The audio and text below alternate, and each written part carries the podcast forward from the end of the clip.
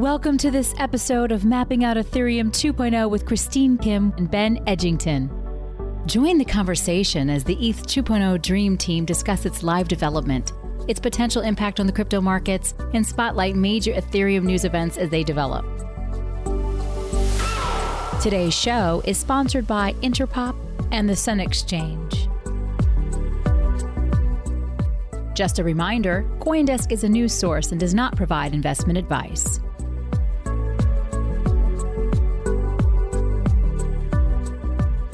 Hi, everybody. Welcome to Mapping Out Ethereum 2.0. I'm Ben Edgington, lead product owner of Teku at ConsenSys, and I'm joined by my co host, Christine Kim, research analyst at Coindesk. Hi, guys. Glad to be back. Today, we're going to be discussing a number of topics, including Coinbase's direct listing on NASDAQ, uh, Ethereum's latest Berlin hard fork, and a big milestone for the ETH2 beacon chain. But first, how are you, Christine?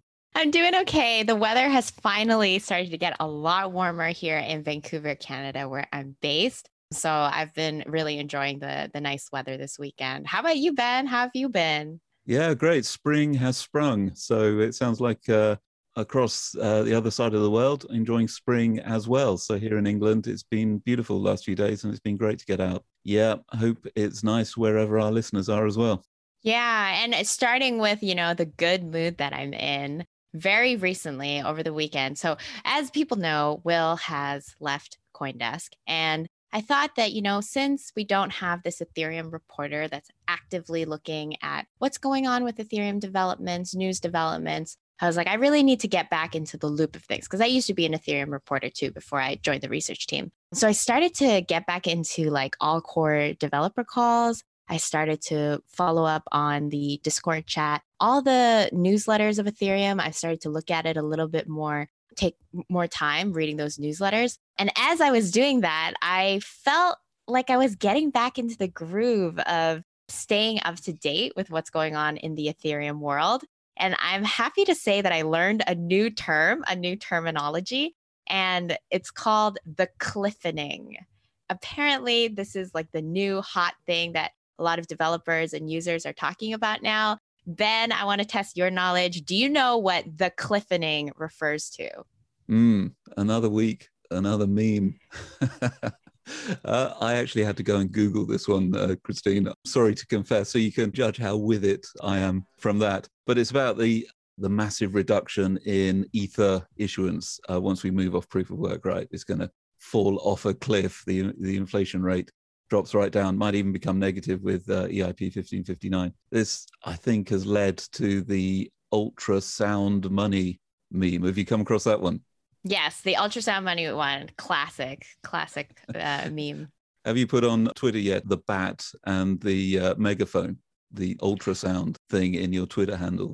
This is a thing to do now, apparently. What? No. Okay. I didn't I didn't know it has been taken this far. Like I think the biggest meme where I've seen people change their Twitter profiles is the laser eyes for Bitcoin community of Bitcoin reaching some crazy wild price and people continuing to do the the red laser eyes. Uh, but I haven't seen Ethereum people adopt a Twitter profile changing meme. So that's news to me. Yeah, bat and a megaphone for ultrasound okay, this clearly means that I still have a lot of catching up to do, but hopefully each week, you know, I feel like Ben, you have so much knowledge and expertise on all things Ethereum tech development that I like being able to one up you at times by, you know, dropping in these hip terminologies that I'm finding online and definitely going to be trying to be a lot more active searching of what's going on in the Ethereum community so, anyways, coming back to kind of like what we wanted to talk about this week, I, I, definitely think that outside of me getting back into the groove of figuring out what's going on with Ethereum,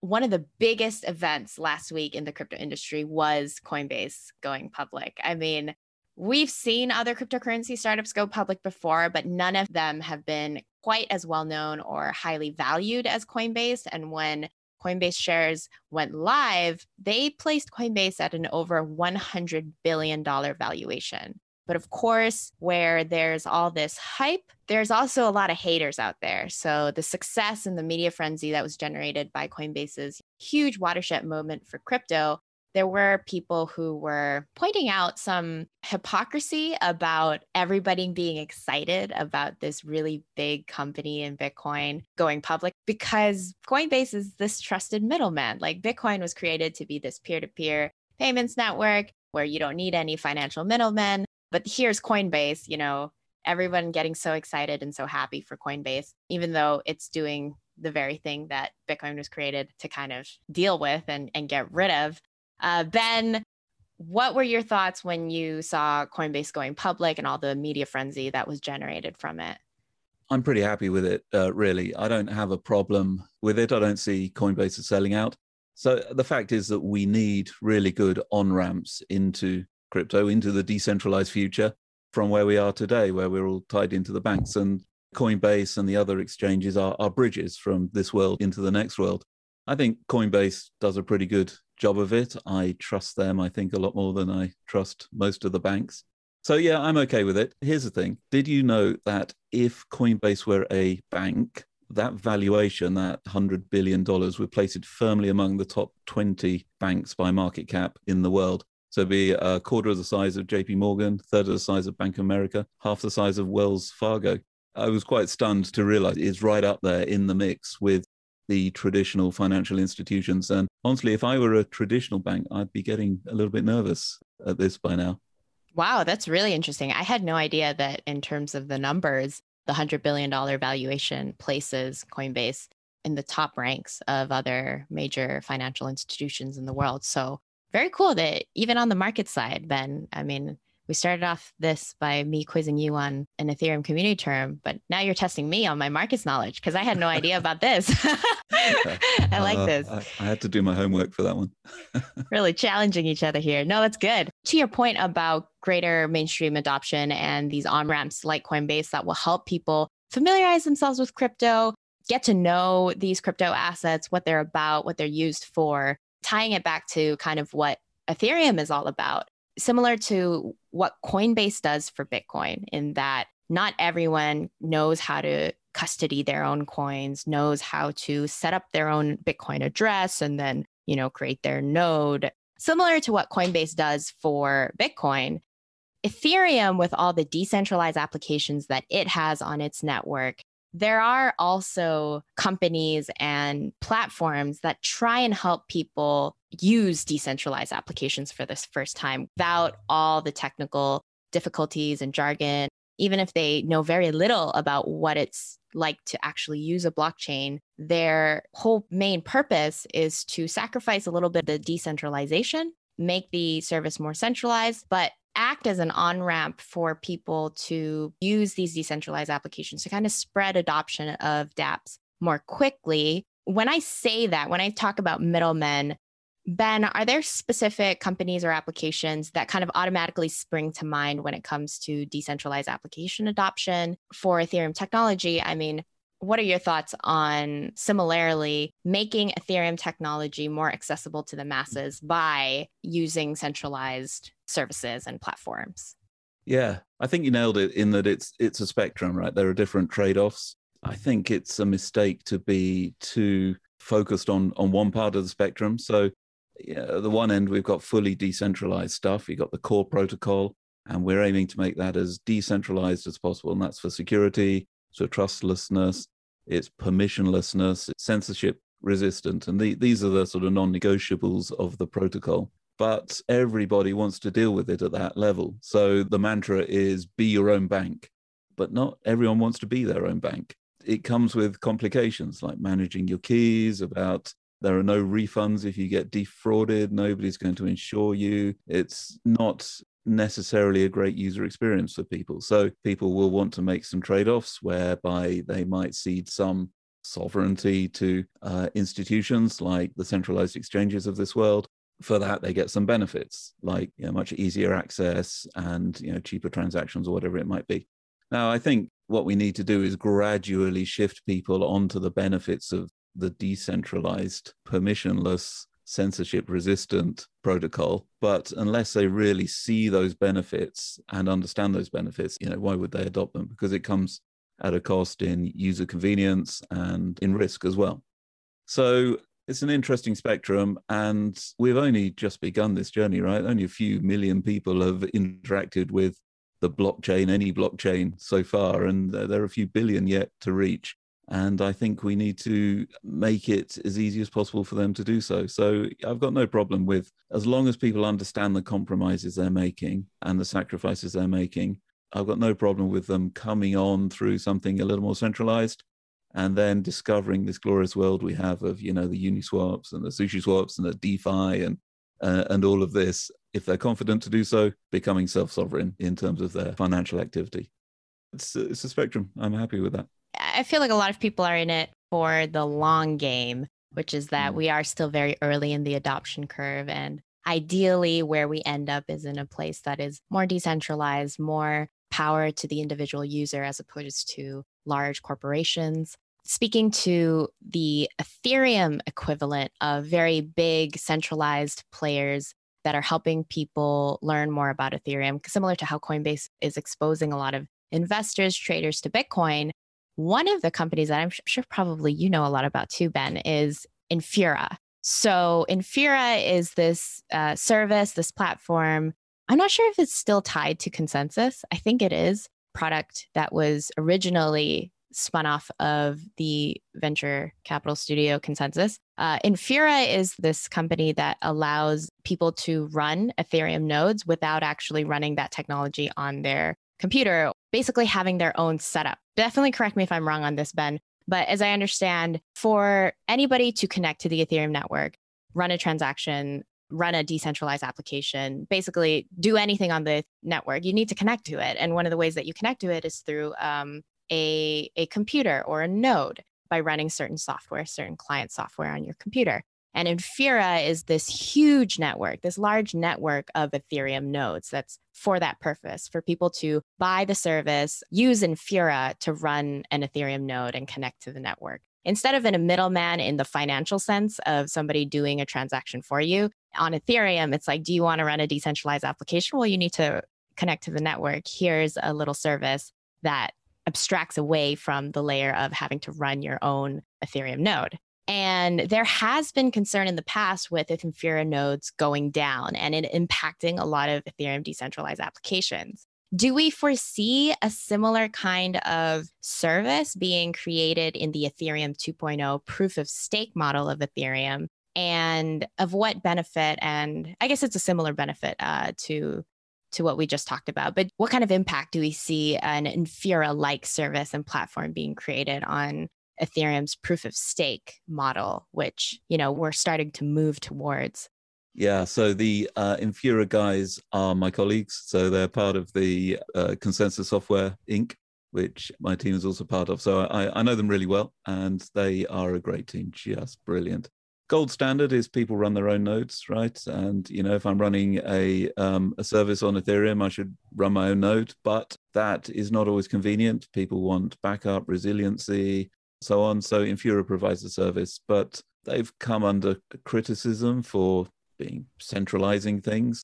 They don't do mining, so they have no control over the network. The miners control the network. So in that sense, they're not really centralizing the protocol, but they could be seen as as gatekeepers. If everybody in the world used Infura, they could, in principle, censor transactions. Though I've no idea why they would. So again, it comes back to the spectrum, right? You make your choices. You have the option to run your own node, or you can use Infura, or you can mine your own things, and it's up to you to choose your your level of engagement with the protocol.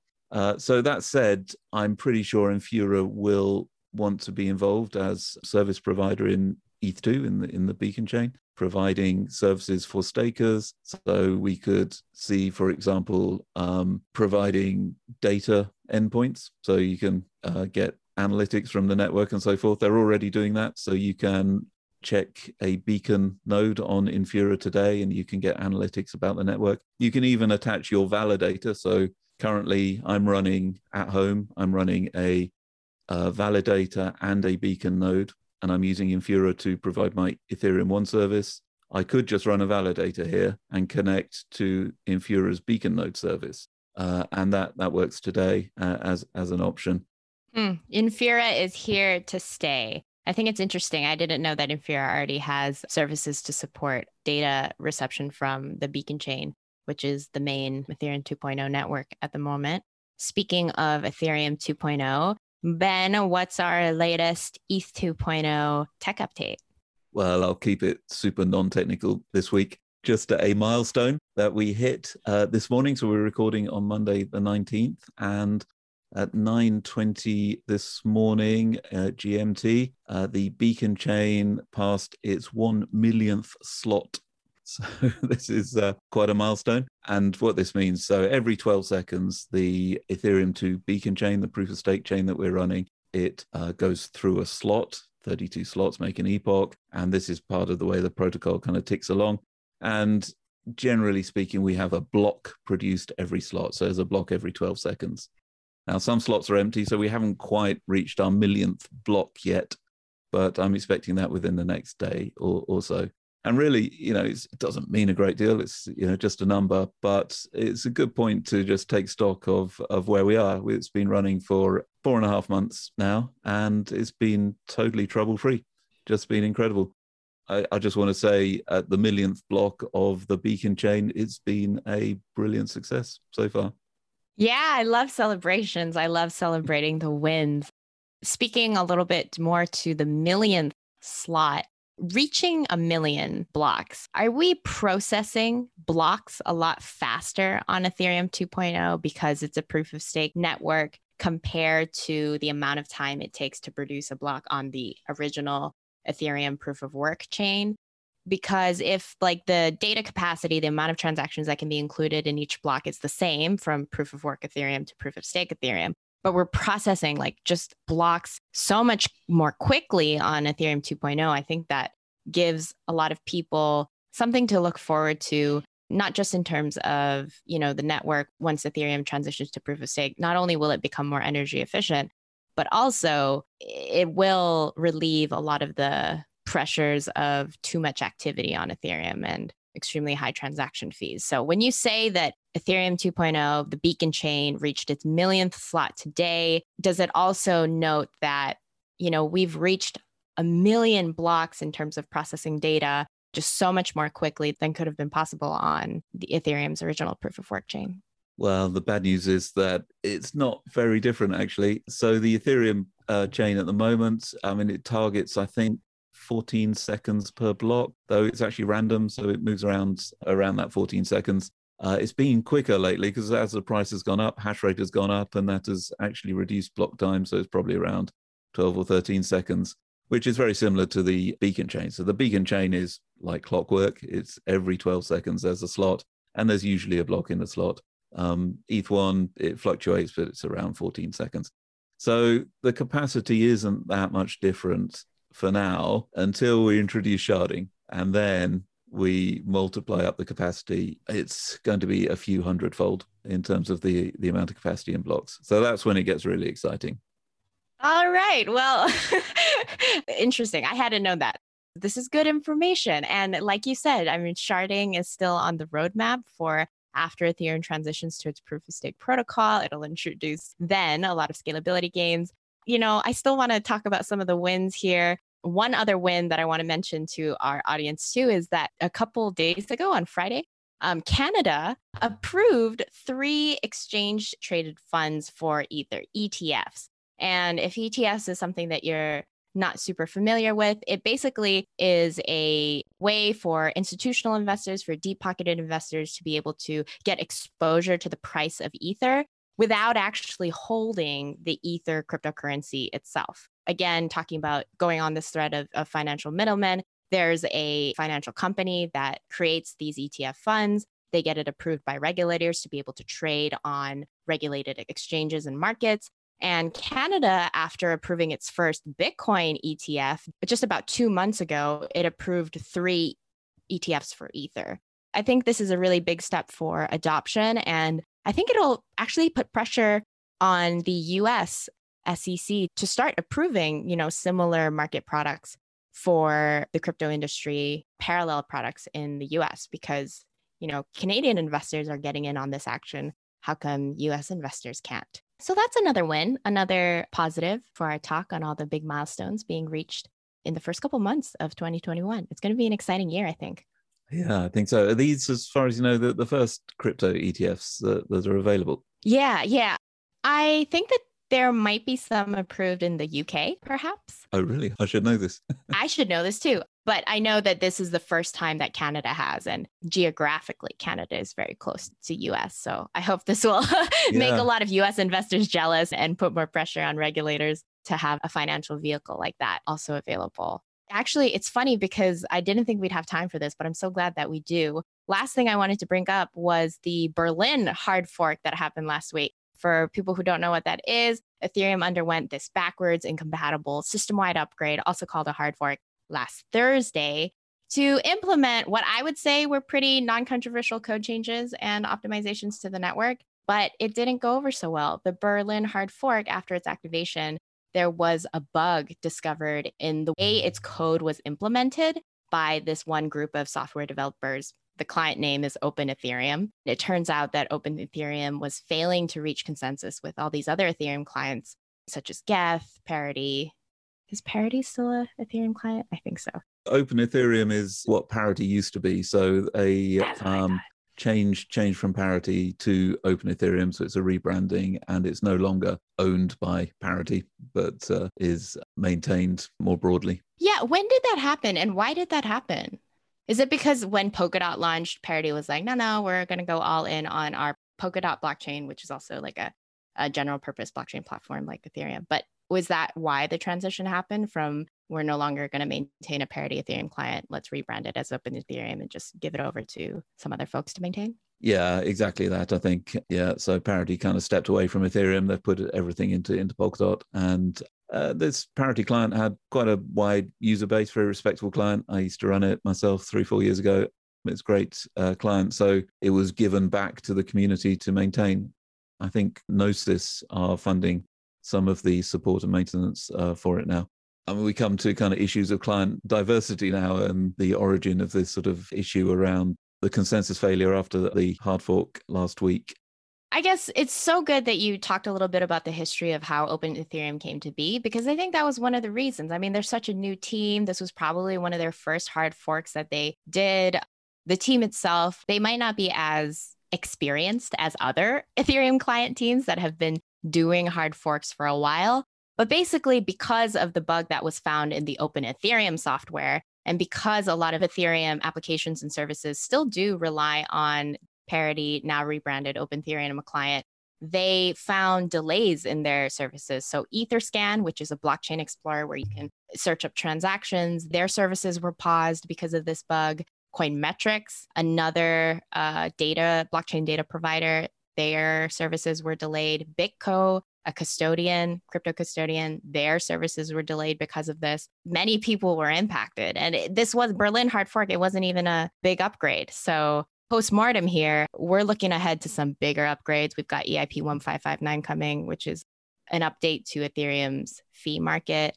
We've got the merge, Ethereum transitioning to its proof of stake protocol. There's some hard forks that are coming up that I think there's just a lot more riding on them. So issues like this make me concerned. Ben, what are your thoughts on that? Like, does this make you concerned? What needs to change? I don't think we should overplay the issues. So, very few miners were running Open Ethereum. It didn't really affect block production. So, the, the chain kept on chugging, uh, producing blocks uh, every 14 seconds or so, as it does. So it would have been different if a if significant proportion of miners were running Open Ethereum. Then we might have seen uh, actual chain forks, which you know might have led to more more complexity.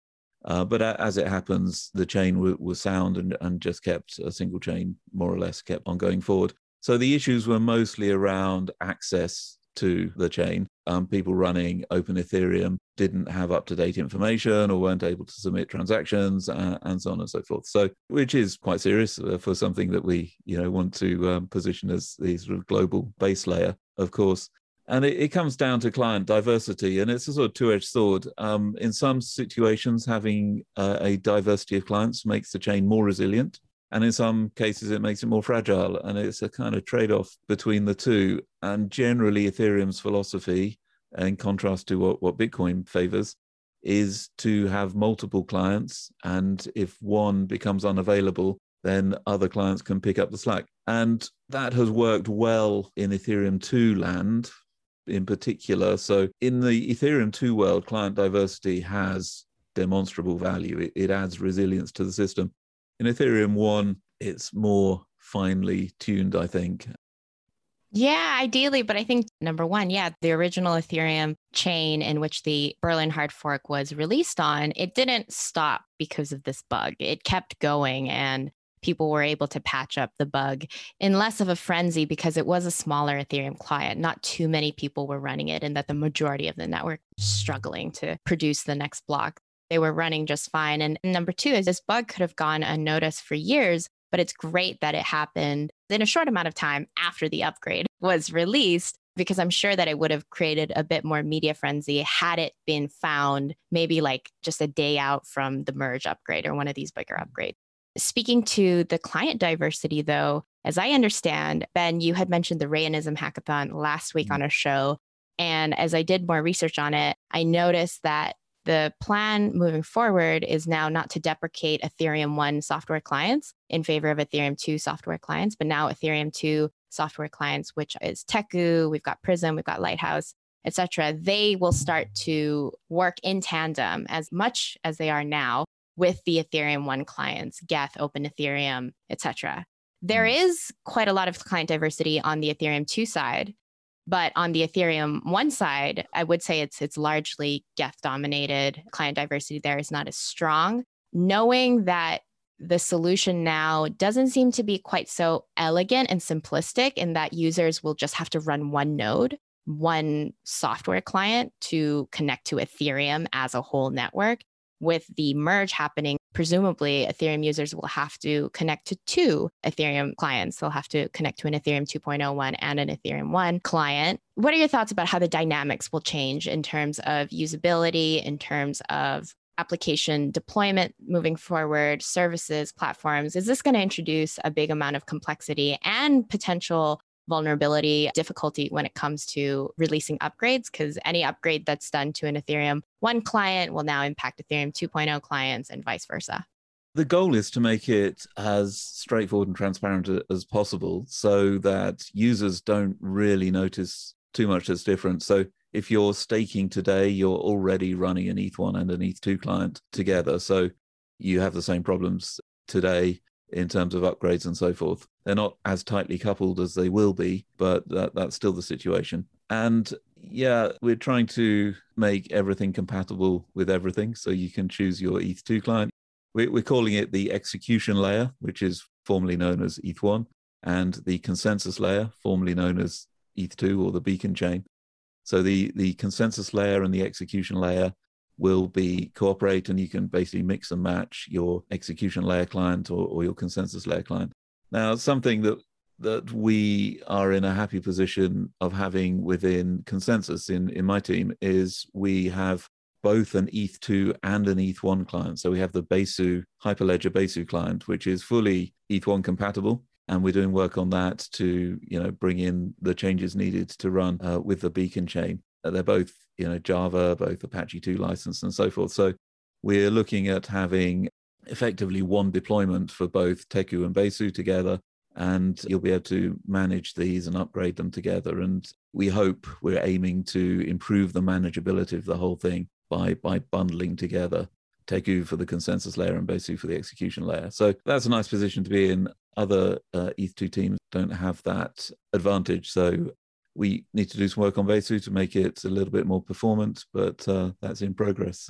I mean, part of the de risking process is to try and do as little as possible to make it happen. We've taken out quite a lot of complexity, including the withdrawals. We're not doing the shards at the same time.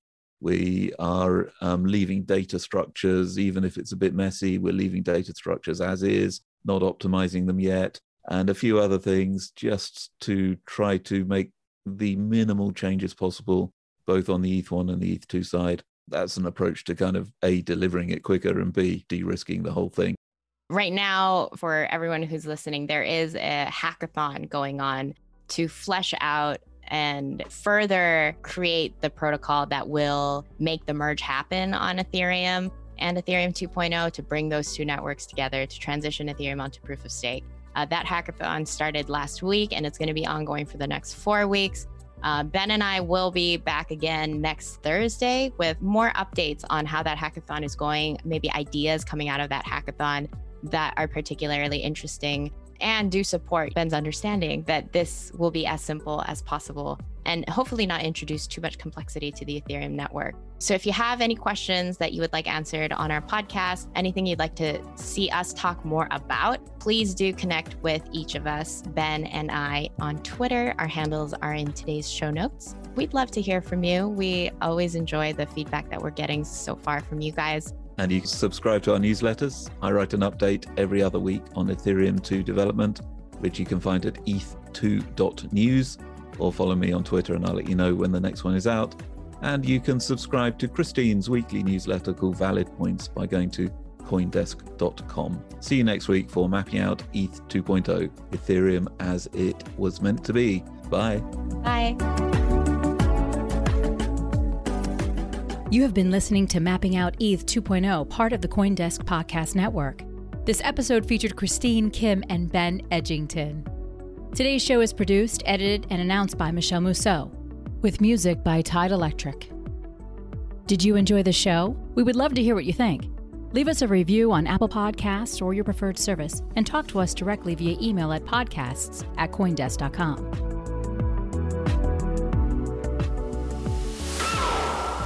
We are witnessing the greatest paradigm shift in finance in modern history. Join thousands of newsmakers and influencers talking the future of money at Consensus by Coindesk. A live virtual experience of leaders, change makers, virtual reality meetups, keynotes from Ray Dalio, Gary Vaynerchuk, and much more. Get an up close look at the boom in crypto, the surge of institutional investment in Bitcoin, the NFT mania, the breakneck innovation in decentralized finance, and the coming disruption from central bank digital currencies. Coindesk Reports listeners can visit events.coindesk.com and use the promo code REPORTS to save $25. Join us May 24th through the 27th for Consensus by Coindesk. Register today at events.coindesk.com. We'll see you there.